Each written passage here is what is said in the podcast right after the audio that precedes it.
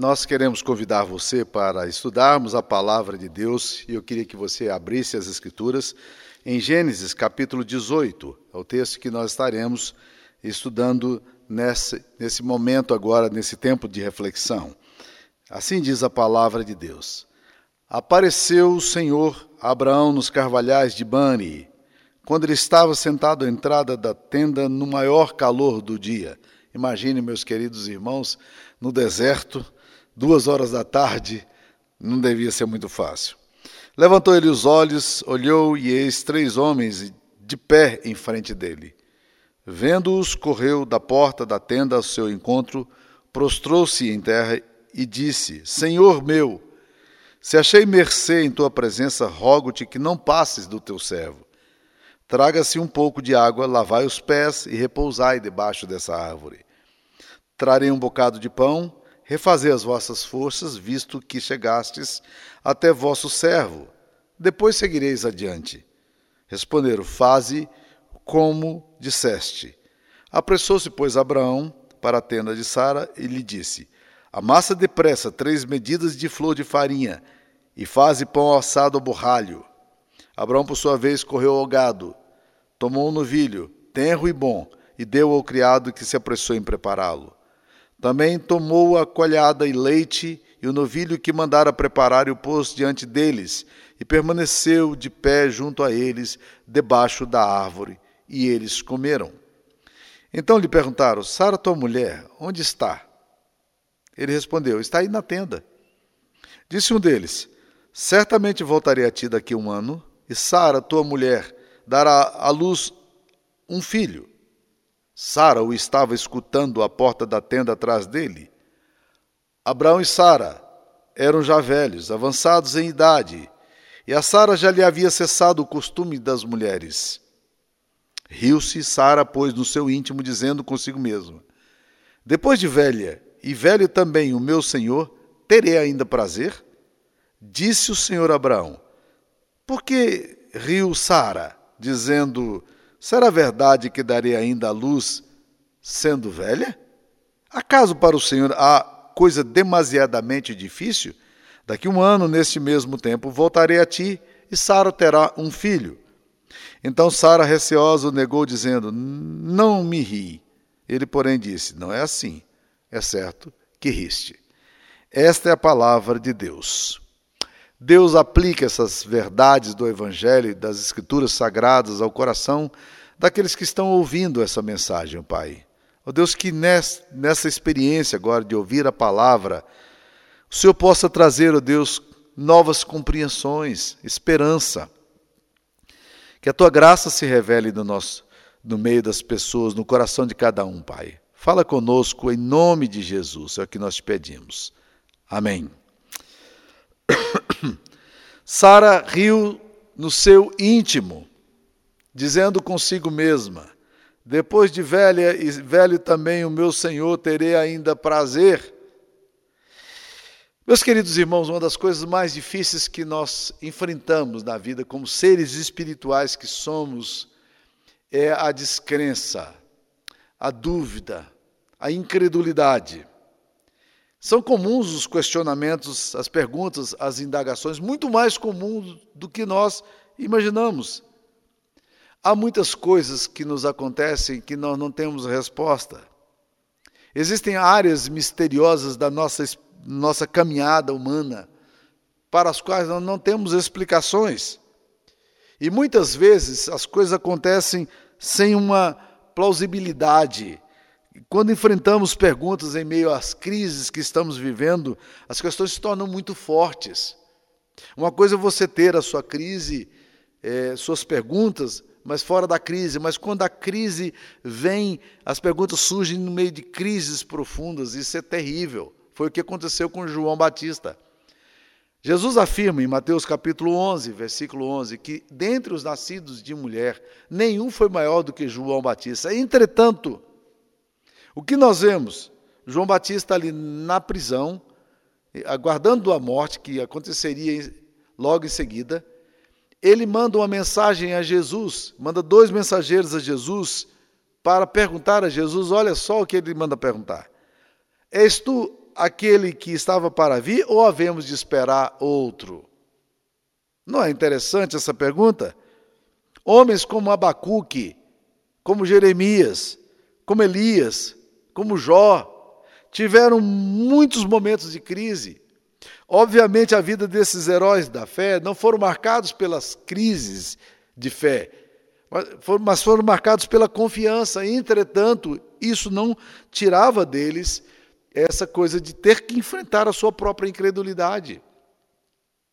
O apóstolo Paulo, quando escreve Romanos, capítulo 4, versículo 18, ele afirma que Abraão, crendo contra a esperança, creu para vir a ser pai de muitas nações, segundo lhe fora dito: assim será a tua descendência.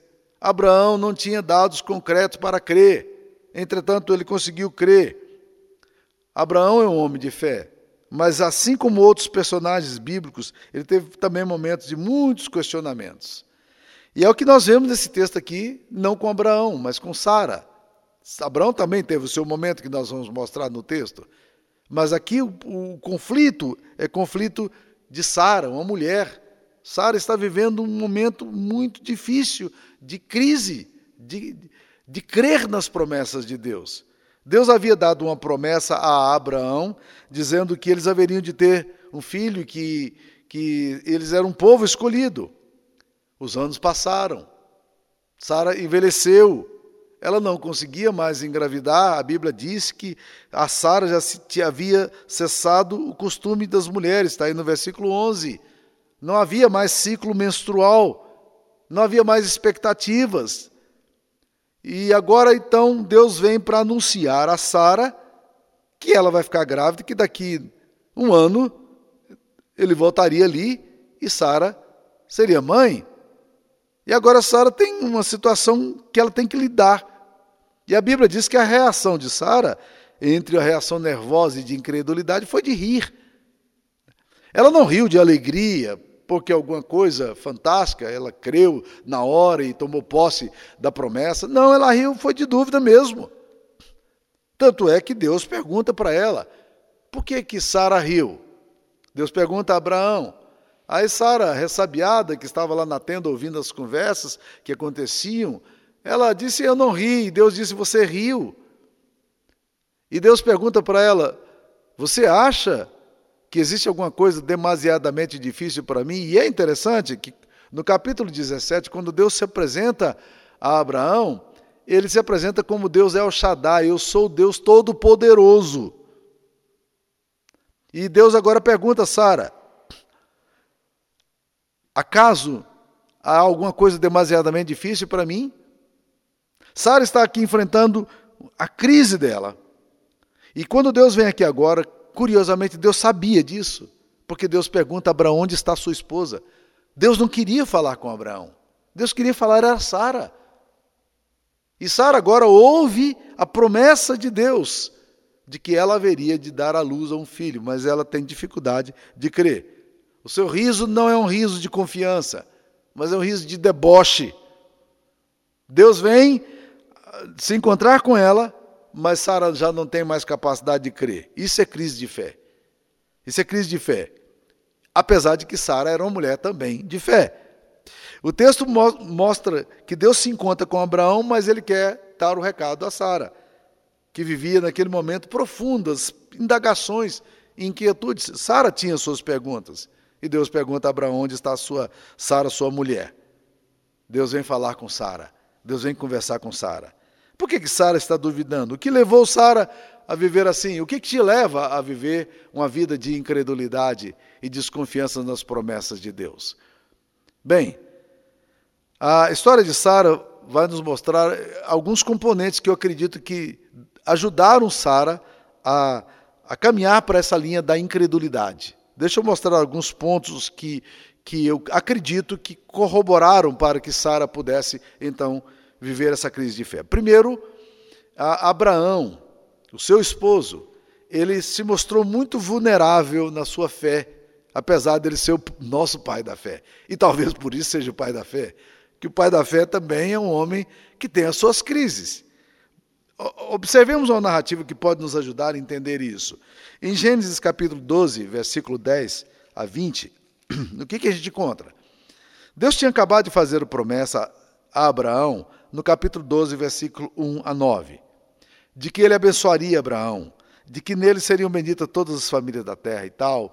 E Abraão está imbuído de uma, de uma revelação divina, de uma manifestação de Deus na vida dele.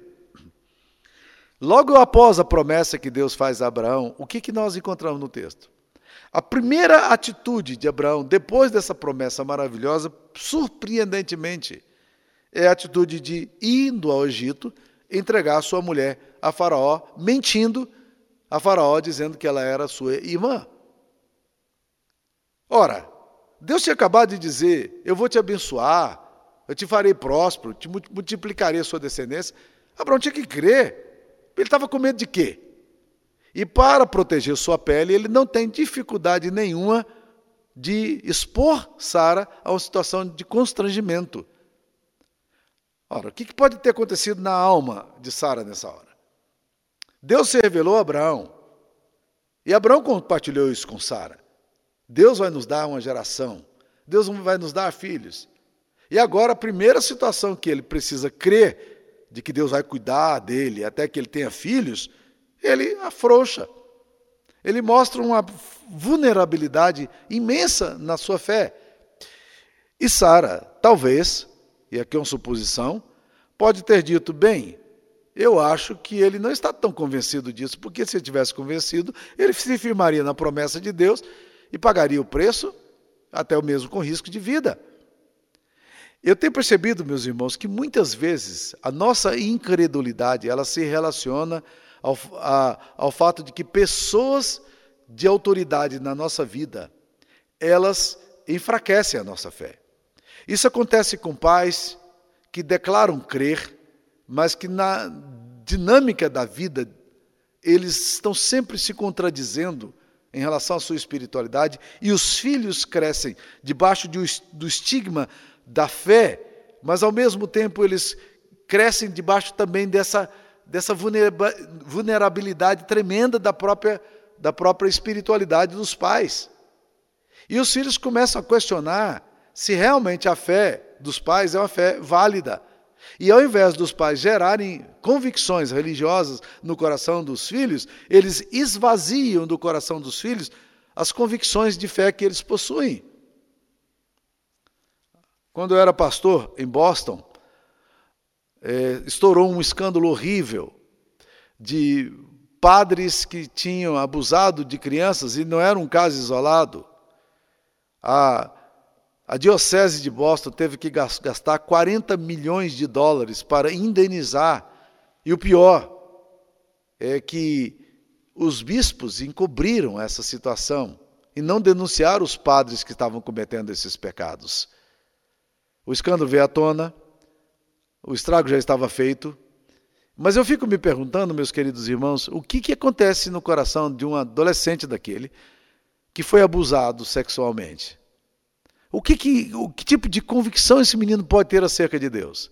Então, eu creio que Sara também vive um dilema aqui. Esse dilema que nós encontramos muitas vezes, pessoas afastam da fé, se distanciam de Deus, se distanciam da igreja porque viram nos seus pastores, nos seus líderes, uma vida de contradição. E aí eles dizem: Eu não sei se vale a pena crer. Se o pastor está fazendo isso, se a liderança da igreja está fazendo isso, por que, que eu. Por que, que eu devo crer? Então, meus queridos, o que a gente pode perceber aqui é que existe uma fonte de dúvida presente na alma de Sara que se construiu na história. Abraão é pusilânime. Abraão tem convicções, mas na hora de demonstrar as suas convicções, ele fraqueja, ele se vulnerabiliza. E isso pode ter gerado no coração de Sara uma atitude de crer é, com insegurança. E agora, quando Deus lhe faz uma promessa um pouco maior, de alguma coisa que exigia mais convicções, ela não está conseguindo articular isso no seu próprio coração. Ah, uma outra coisa que eu acho que é interessante é que Abraão não teve sensibilidade para transmitir a Sara o que ele sentia, a sua fé e os seus valores. No momento mais tenso da vida da Sara, Abraão não foi capaz de aliar sua fé e inspirar sua esposa a colocar a dependência em Deus. Isso está registrado em Gênesis capítulo 16, no episódio de Sara com Agar. Sara estava vivendo uma crise de muita dor e angústia, porque ela não gerava filhos. E um dia passa-lhe uma ideia maluca na cabeça. Quem sabe Deus está querendo ter filhos, dar filhos a Abraão por meio de outra pessoa, aí chamar Abraão e lhe compartilha o seu pensamento macabro.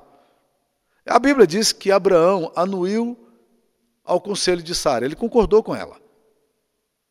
E ele então possuiu Agar, que era uma escrava, e essa mulher deu à luz a Ismael. Logo em seguida, Sara vem com uma, uma, uma, posição absurda, porque quando ela se vê desprezada por Agar, que agora é mãe do seu, de um filho do seu marido, a Sara não lida bem com essa questão e vai compartilhar com Abraão é, essa situação toda, e ele diz, ela diz: Julgue o Senhor entre mim e ti, ou seja, eu, esse negócio aqui não vai dar certo, é melhor você seguir o seu rumo. Parece-me que Sara propõe divórcio. Mas não é estranho que Sara pede uma coisa a Abraão e Abraão lhe dá. E depois que Abraão diz sim a ela, ela ela propõe divórcio.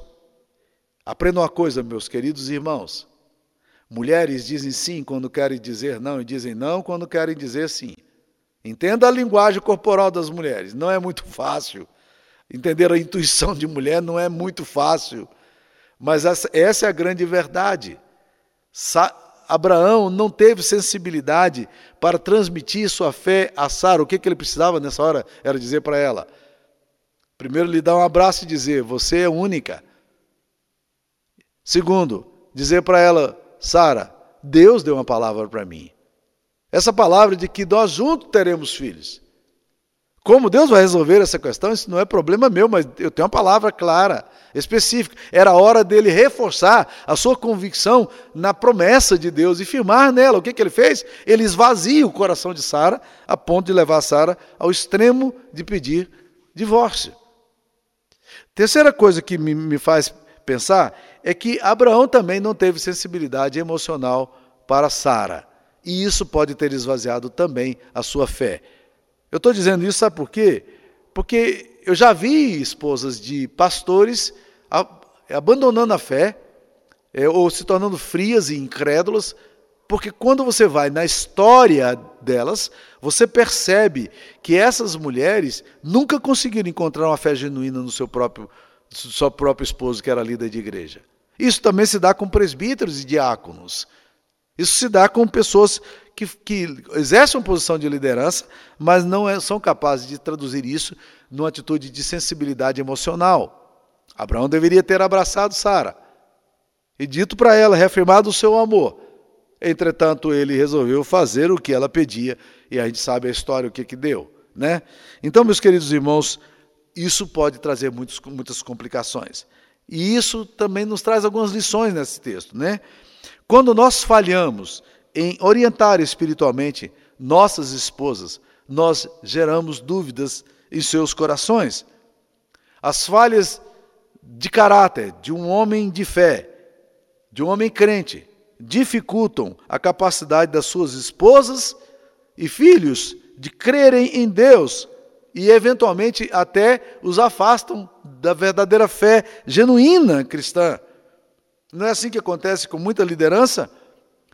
Abraão é um homem de fé, mas ele deixa Sara em suspense na hora que ele precisa tomar posição em relação às convicções que ele tinha e os valores que ele professava. Ele não saiu lá de Ur dos Caldeus por causa de uma promessa de Deus? Firma o pé agora e afirma isso para Sara.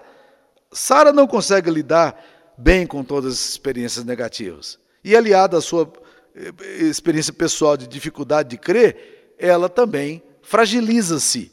E quando Deus a confronta, dizendo por que, que ela está rindo da promessa que eu fiz, Sara tenta se justificar, dizendo eu não ri. E Deus diz: não, é certo que você riu. É claro que você viu, que você riu. Né? Outra, outra lição que esse texto nos ensina é que esse texto nos mostra Deus vindo em direção a Sara, porque a experiência do marido e de outras pessoas não era suficiente para ela.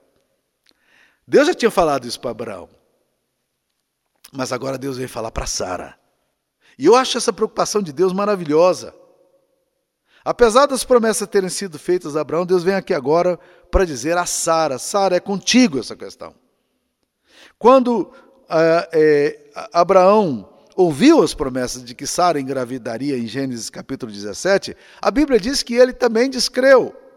Não, é, não foi só uma experiência só de, de Sara. O texto nos diz que quando Deus lhe disse, no capítulo 17, versículo 19, é, de fato, Sara, tua mulher, lhe dará um filho, lhe chamarás Isaac, estabelecerei a minha aliança com ele e a minha aliança perpétua para a sua descendência, né? Deus tinha sido muito claro. Mas olha o que acontece no capítulo 17, versículo 17, quando Deus faz a promessa. Então se prostrou Abraão, rosto em terra, e riu, e disse consigo: A um homem de cem anos há de nascer um filho, dará a luz Sara com seus noventa anos? Disse Abraão a Deus: Tomara que viva Ismael diante de ti. Olha o que, ele fala.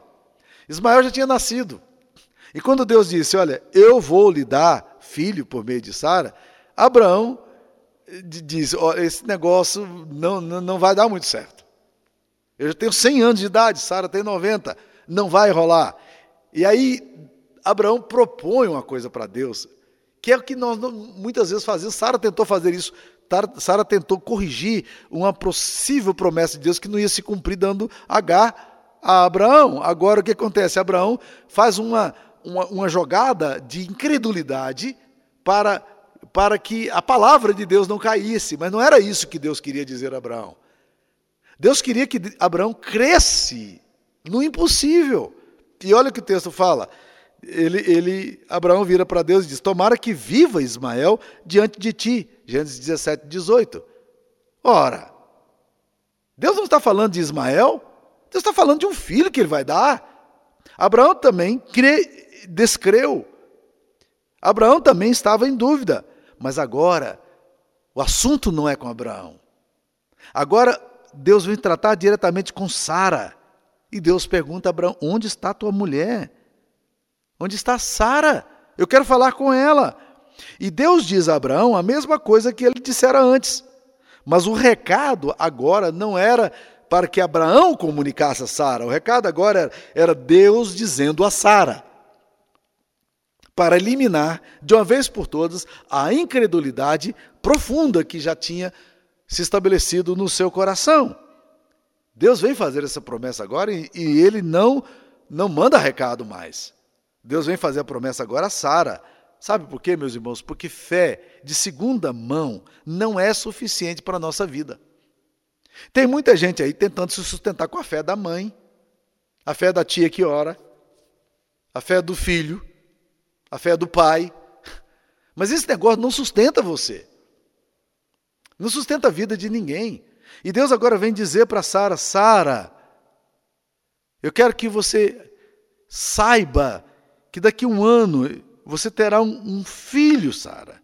Eu voltarei daqui um ano e você dará um filho, um filho, à luz um filho. É isso que eu quero que você saiba. Deus ama Sara de uma forma tão profunda que ele não aceita o jeitinho de, de Abraão e ele vem para dizer para Sara: Sara, a profecia que eu fiz está de pé e ela, vai, ela prevalece. As promessas serão concretizadas. E a crise de Sara, meus queridos irmãos, tem um componente lógico, como as nossas crises normalmente têm. Você já parou para pensar que nossa dúvida, nossa incredulidade, ela tem razões concretas, factuais, para a gente poder dizer isso não vai acontecer? Vocês já viram isso? A nossa dúvida, ela se baseia nos fatos e nas circunstâncias que nós, nós temos. A fé, ela se baseia nas promessas que Deus faz. É completamente diferente o approach, a forma como lida com essa, com essa situação. E vamos lá. Olha o que, que Sara vai dizer então agora a Deus. Deus, Sara vai dizer agora o seguinte: Depois de velha e velho também o meu Senhor, terei ainda prazer? O que que Sara está tá, tá analisando aqui? Primeiro, eu não tenho mais o ciclo menstrual. Então o fato é esse. Então, impossível. Segundo, o meu marido, ele já tem problemas sérios. E, e, é interessante a linguagem que ela usa. Terei ainda prazer.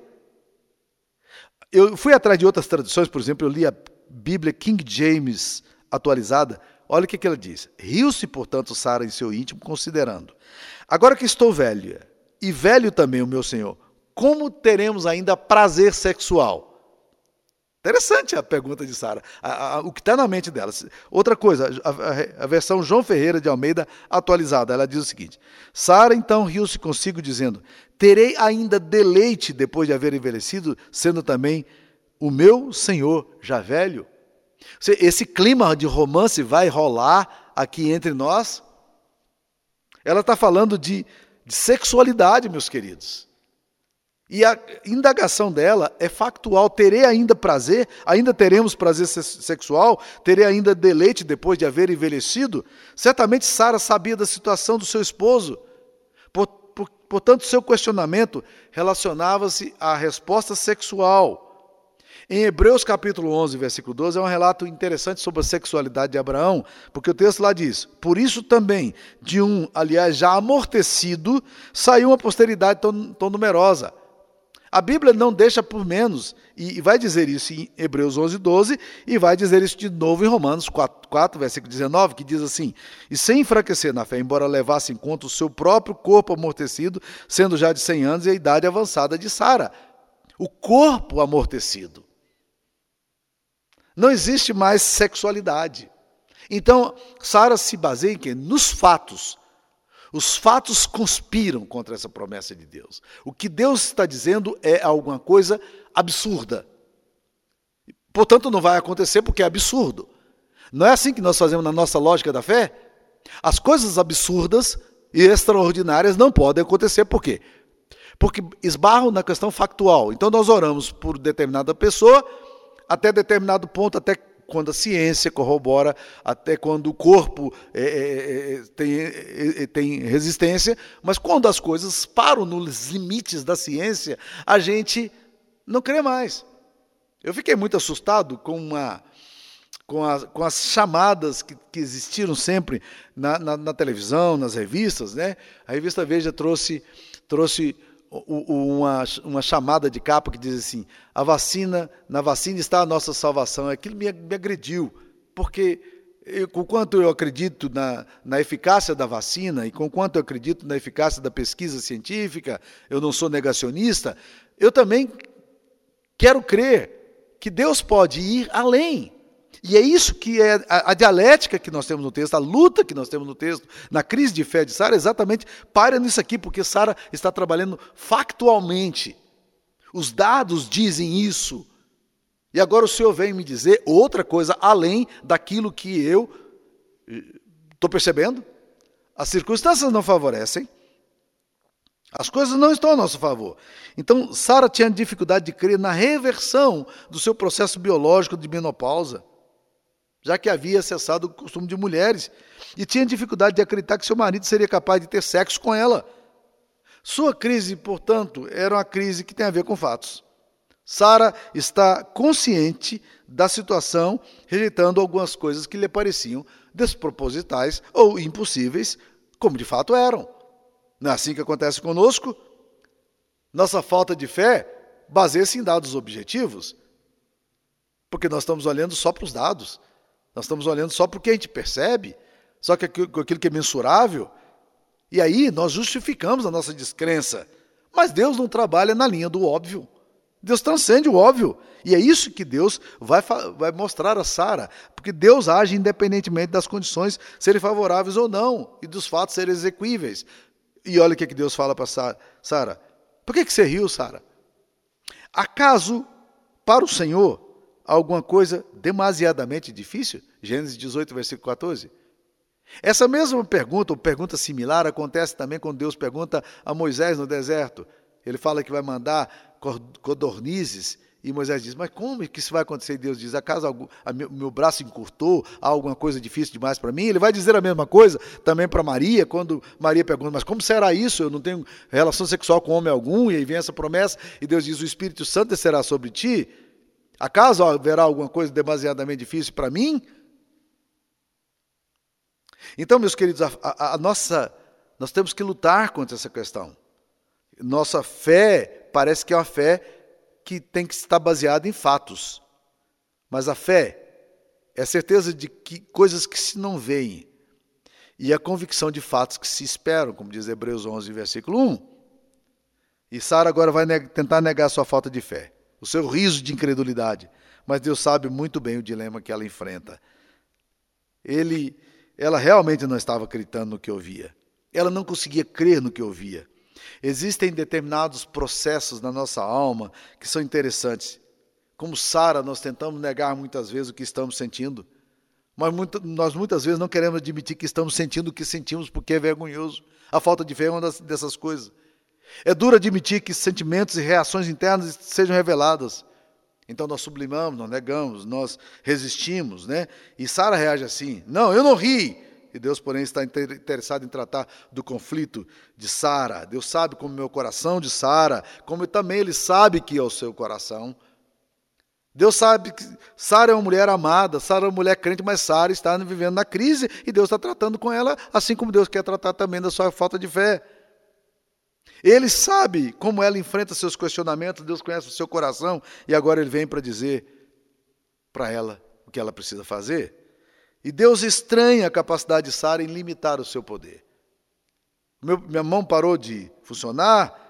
É, se eu sou Deus, Sara, se eu sou Deus Todo-Poderoso, se eu sou El Shaddai, é, se eu sou Deus, como é que você não consegue crer nas promessas que eu faço? Deus fica admirado que Sara não seja capaz de poder crer naquilo que ele estava falando, afinal, ele é Deus ou não é? Deus sabe das imensas lutas que tendem a se agigantar no nosso coração. E Deus está falando aqui para Sara, por que, que Sara não confia em mim? Assim como fala para você, por que, que você não confia em mim? Deus estranha a reação de Sara, Deus estranha a sua incapacidade de crer. Qual é a coisa que Deus poderia estranhar em você? O que, que você acha que é impossível de Deus fazer? Nos Estados Unidos nós tínhamos um lema entre os plantadores de igreja. Esse lema é atribuído a, a John Edmund Haggai, que dizia o seguinte: sonhe coisas tão grandes para Deus que, se Deus não estiver no seu projeto, no seu sonho, o resultado será um fracasso. Sonhe coisas tão grandes para Deus que, se Deus não estiver no seu processo, no seu projeto, o resultado será um fracasso. E Deus reafirma que para Sara o que ele é e o que ele pode fazer. Eu sou Deus. Acaso há alguma coisa demasiadamente difícil para mim? Nada é complicado para mim. Tudo é simplesmente um resultado dele querer ou não querer. Se ele quiser, ele fará. Se ele não faz, ele não o faz não é porque falta poder dele para fazer. Se ele não faz, é porque ele, por alguma razão misteriosa e sábia e providente, ele não quer fazer. Então Deus pode fazer. A questão não é se Deus pode ou se Deus não pode. A questão é se Deus quer fazer, né? Então Deus vai além, né? Deus é poderoso para fazer infinitamente mais do que tudo o que pedimos ou pensamos. Aquilo que você pensa, que, que é difícil, Deus é poderoso para fazer mais do que isso. E Deus faz questão de revelar a Sara, porque Ele sabe das suas dificuldades em crer, mas nem por isso Deus retira a promessa de Sara. Eu acho interessante, ele diz: Você riu. Deus desmascara a negação, a recusa de Sara de ir ao encontro com sua própria dor, de sua própria incredulidade. Ele sabe das lutas dela, do descrença, das crises que penetram o seu coração, e Deus vem tratar com ela. Agora, Deus sabe da descrença dela, mas não nega a bênção para ela. Isso, para mim, meus queridos irmãos, é uma, é uma coisa muito interessante, porque a gente sempre acha que Deus vai fazer porque a gente crê. E a Bíblia fala sobre isso. Sem fé é impossível agradar a Deus. A Bíblia fala para a gente crer, sim. Mas eu tenho aprendido também que Deus é tão gracioso e misericordioso que Deus dá a pessoas que não creem a sua bênção, como fez a Sara aqui, Por isso eu admiro cada vez mais aquela oração daquele homem que traz seu filho endemoniado em Marcos 9 para Jesus e disse, disse: Senhor, se o senhor pode fazer alguma coisa, está aqui o meu filho. E Jesus disse: Se pode, tudo é possível. Ao que crê, ele disse dialeticamente: Eu creio, Senhor. Ajuda-me na minha falta de fé. A afirmação dele é uma afirmação estranha. Eu creio, ajuda-me na minha falta de fé. Afinal, você crê ou você não crê? Você tem fé ou você não tem fé? Não é assim também com o nosso coração, tantas vezes ambíguo nas coisas espirituais? Essa declaração desse homem é a declaração de pessoas que se sentem dialeticamente estendidas entre a necessidade existencial de crer e a dificuldade filosófica ou histórica ou factual de crer. Mas Deus não retira a benção de Sara Deus começa um diálogo sobre um tema interessante relacionado à sua própria alma. Mas Deus não retira a bênção. O texto, porém, vai nos mostrar uma coisa interessante: que depois que Deus explica para Sara o seu projeto, e Deus procura dar a Sara as convicções que ela precisa ter, o texto diz uma coisa interessante. Tendo se levantado dali, Gênesis 18, 16, aqueles homens olharam para Sodoma e Abraão ia com eles para os encaminhar. O que, que aconteceu aqui? É como se Deus dissesse: Sara, pense no que eu falei, creia no que eu falei, eu vou te visitar daqui a um ano, mas agora eu tenho que resolver outras coisas. Sabe por quê, Sara? Porque a sua vida, você não é o centro do mundo. Eu não posso continuar dizendo para você o que eu precisava dizer. Eu quero que você creia no que eu te disse, porque eu vou tratar de outro assunto aqui agora e tem muitas coisas para tratar. Sodoma e Gomorra precisavam ser tratadas. E Deus então vai tratar de Sodoma e Gomorra. E deixa Sara na sua reflexão.